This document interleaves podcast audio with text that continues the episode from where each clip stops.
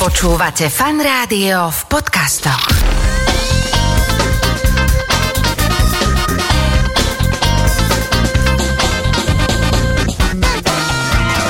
Nedeľná talk show so Šarkanom. V štúdiu Fanrádia už sedí teda môj host, módny návrhár Pavol Dendis.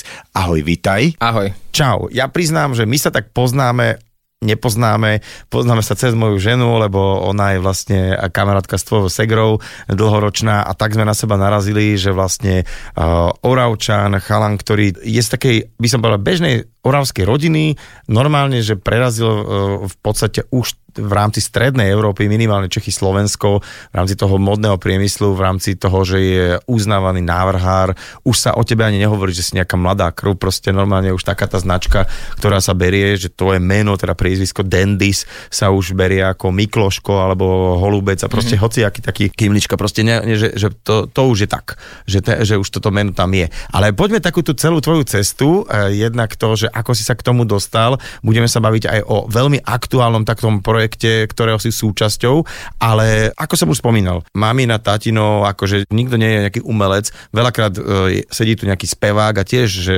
dva úplne iné svety boli doma a zrazu je to umelec, ktorý buď fotí, buď spieva, buď skladá nejaké veľké veci a ty si modný návrhár. Takisto, že ako ťa to popadlo, že prečo by si toto mal robiť? Tak v podstate ja mám vyštudovaný gymnázium a tam som bol taký priemerný, možno slabší priemer, čiže v podstate, keď máš vyštudovaný gymnázium, tak vieš všetko a nevieš nič. A nejako som popri tom chodil proste na umeleckú školu a tým, že som chcel študovať umenie, ale tiež to bolo len umelecká škola ako nejaký krúžok, tak som sa prihlásil na umelecké smery, samozrejme, že nikde ma nezobrali na prvú.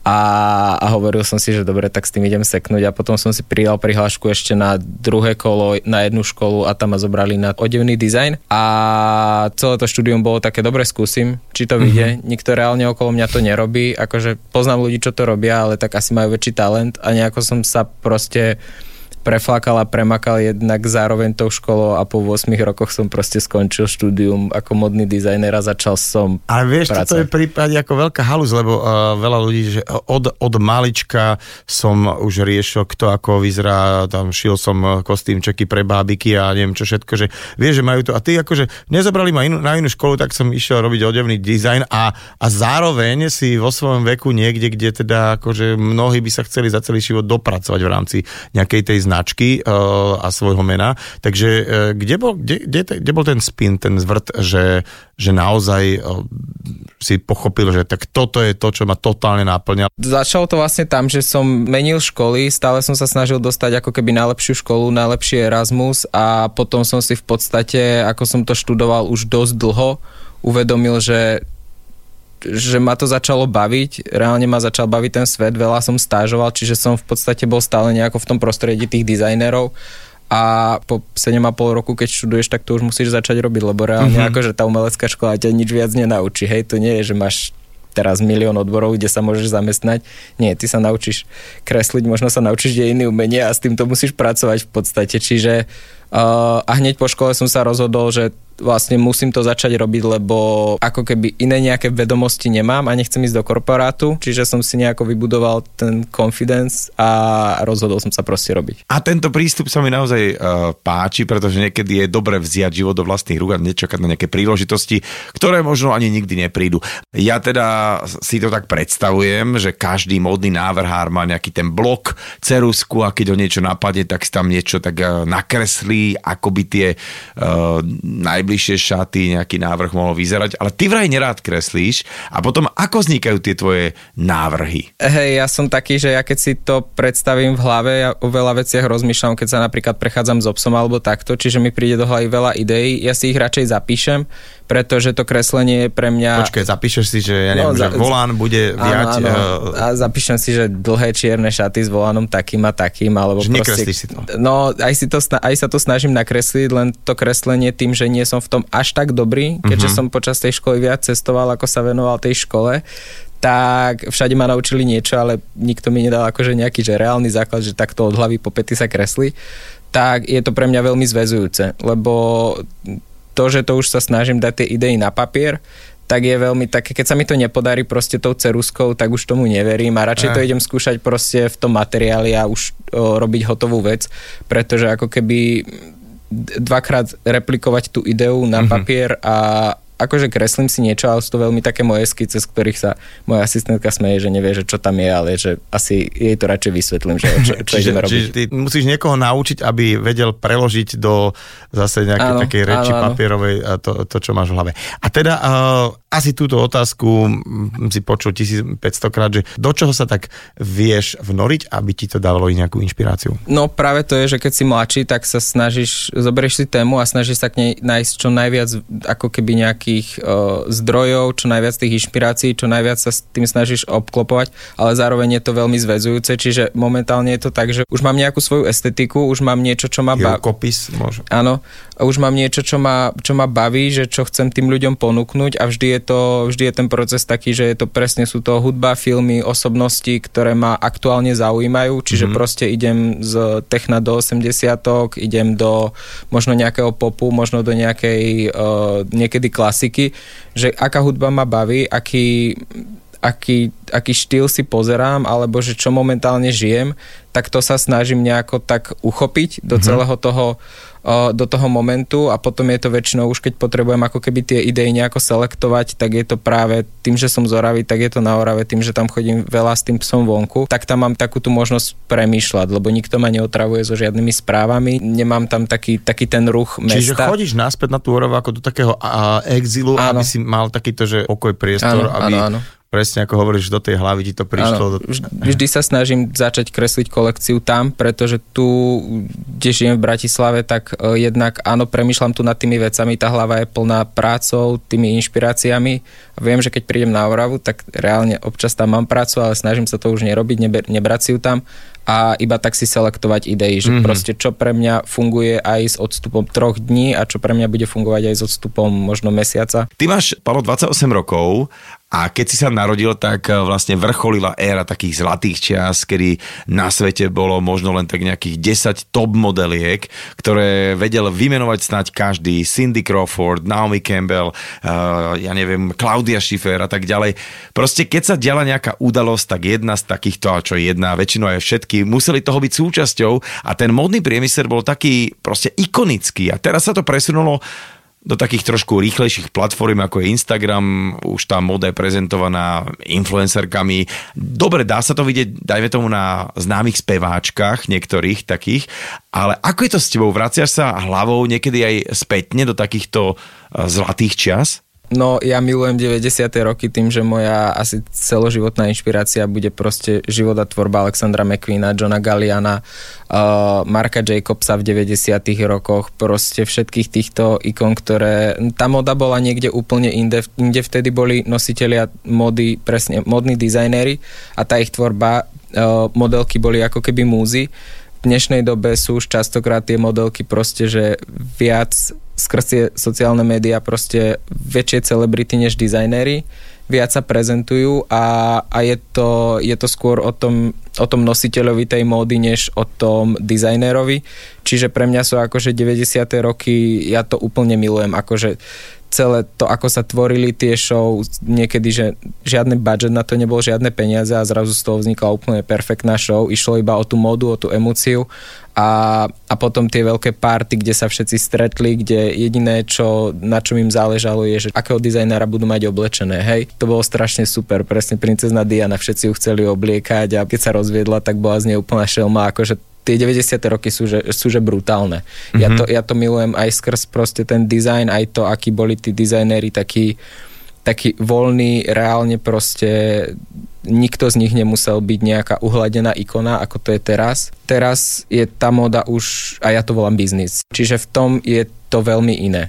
Je to veľmi iné. Ale tak zase uh, veľmi iné je to aj v tom, že v 90. rokoch, ale aj potom sme nerozmýšľali nad takými vecami, ako je nejaká udržateľnosť, ako, ako, ako sú nejaké také veci, kde teraz ruku na srdce je to jeden z priemyslov, mm-hmm. ktorý strašne dráncuje planetu a že vlastne odpovedou je to, že tá tvoja generácia je zase v tom iná, že na toto myslí a že teraz uh, naozaj uh, možno aj tie svetové značky už samozrejme vždycky budú iné, ale že zároveň ľuďom záleží na tej lokálnosti a o tom, že možno, že chce mať tie veci odtiaľto, ktoré sú od tohto dizajnera, dokonca sú aj e, možno z materiálov, ktoré sú tu niekde v regióne mm-hmm. dostupné a teda hlavne sú tu ušité.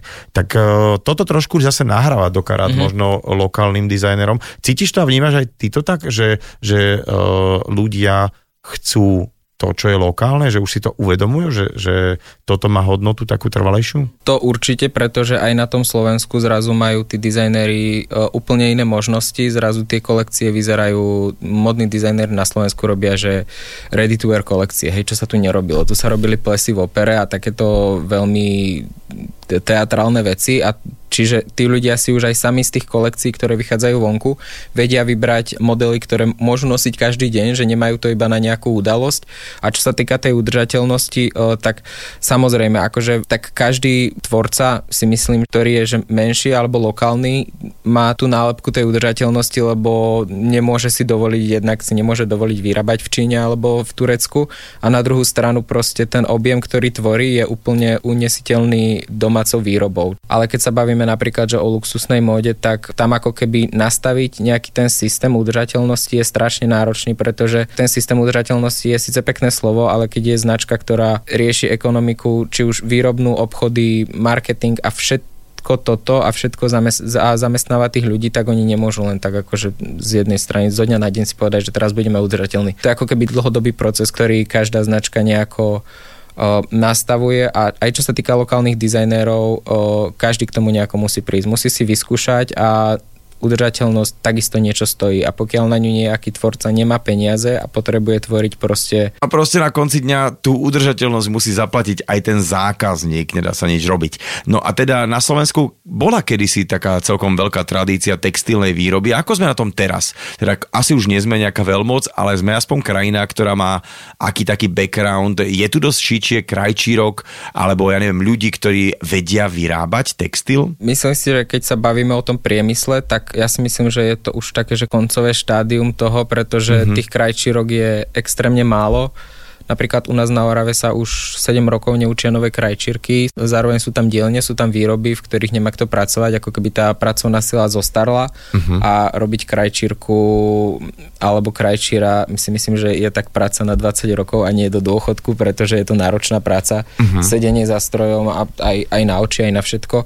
A čo sa týka proste výroby nejakého textilu, tak uh, akoby výroba textilu zabera strašne veľký technologický proces, aj keď sa bavíme napríklad o prírodných, tak zase to musíme pestovať na extrémne veľkých uh, poliach, čo Slovensko nemá takú rozlohu, aby sme tu mohli teraz mať nejaké bavlníkové polia, nemáme na to ani podmienky, zatiaľ určite ich budeme mať. Rozprával som sa s, s babou, ktorá robí ľanové šaty, mm-hmm. dokonca, že fair trade. A ona to chcela totálne, že aby to bolo made in Slovakia. A nakoniec eh, hovorí, že musí ten lan nakupovať kde si, ja neviem, z Estonska, z Litvy, alebo z Litvy, z, Litvy, asi to, to poznáš, lebo že proste nie je to také jednoduché, ako si Nie to je to také jednoduché, aj proste nájsť toho, toho človeka, ktorý ti vyrobí ten produkt, keď sa bavíme o nejakých 10, 20, 30 produktoch, nájsť malú firmu, ktorú ty chceš podporiť a ktorá podporí teba. Vlastne vždy je to, pokiaľ sa bavíme o takých tých malých objemoch, tak vždy je to o tom, že podporujete v podstate jeden druhého, ako keby oni uh-huh. ušijú niečo mne, ja im dám prácu, ozvem sa im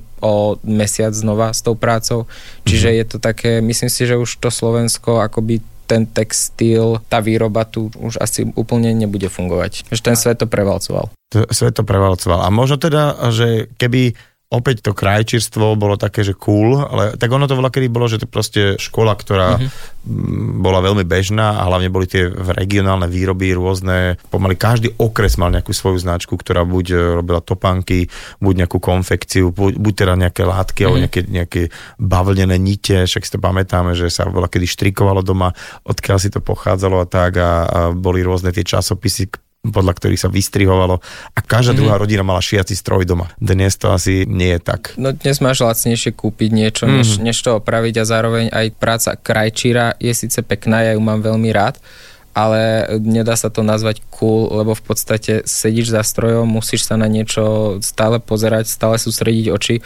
Ono to nie je také, to je, to je v podstate pásová výroba, akože mm. byť krajšírka a to si myslím, že možnosti, ktoré majú mladí ľudia teraz, aj bez vysokej školy, ako mm-hmm. za, zobrať si nejaké remeslo, byť kadernička alebo niečo, tak je to stále trošku reprezentatívnejšie, uh-huh. že máš ten salón, chodia ti tam rôzni ľudia, než ako keby proste sedieť Sedíš, niekde v páse uh-huh. a mhm. robíš prácu niekoho iného a hlavne to, že vo finále vytváraš produkt, ktorý bude stať 4 krát 5 krát toľko, čo je tvoja výplata. Uh-huh. Akože uh-huh. Je to také, neviem... Nefér. Je to nefér a ako, nemá, nemáš tam žiadnu reálne že motiváciu. A ide podľa teba o nejakú teda dieru na trhu, ktorou by sa oplatilo nejak zaplniť? Diera na trhu to je, samozrejme. Akorát nemal by tam kto pracovať, mm. lebo tie krajčírky reálne, moja mamina je krajčírka, ide mať 60 rokov a ju to nebaví. To sú už proste procesy, ktoré ona rieši od svojich 20 rokov, 40 rokov, pomimo materské a ju to proste reálne ju baví robiť pre mňa,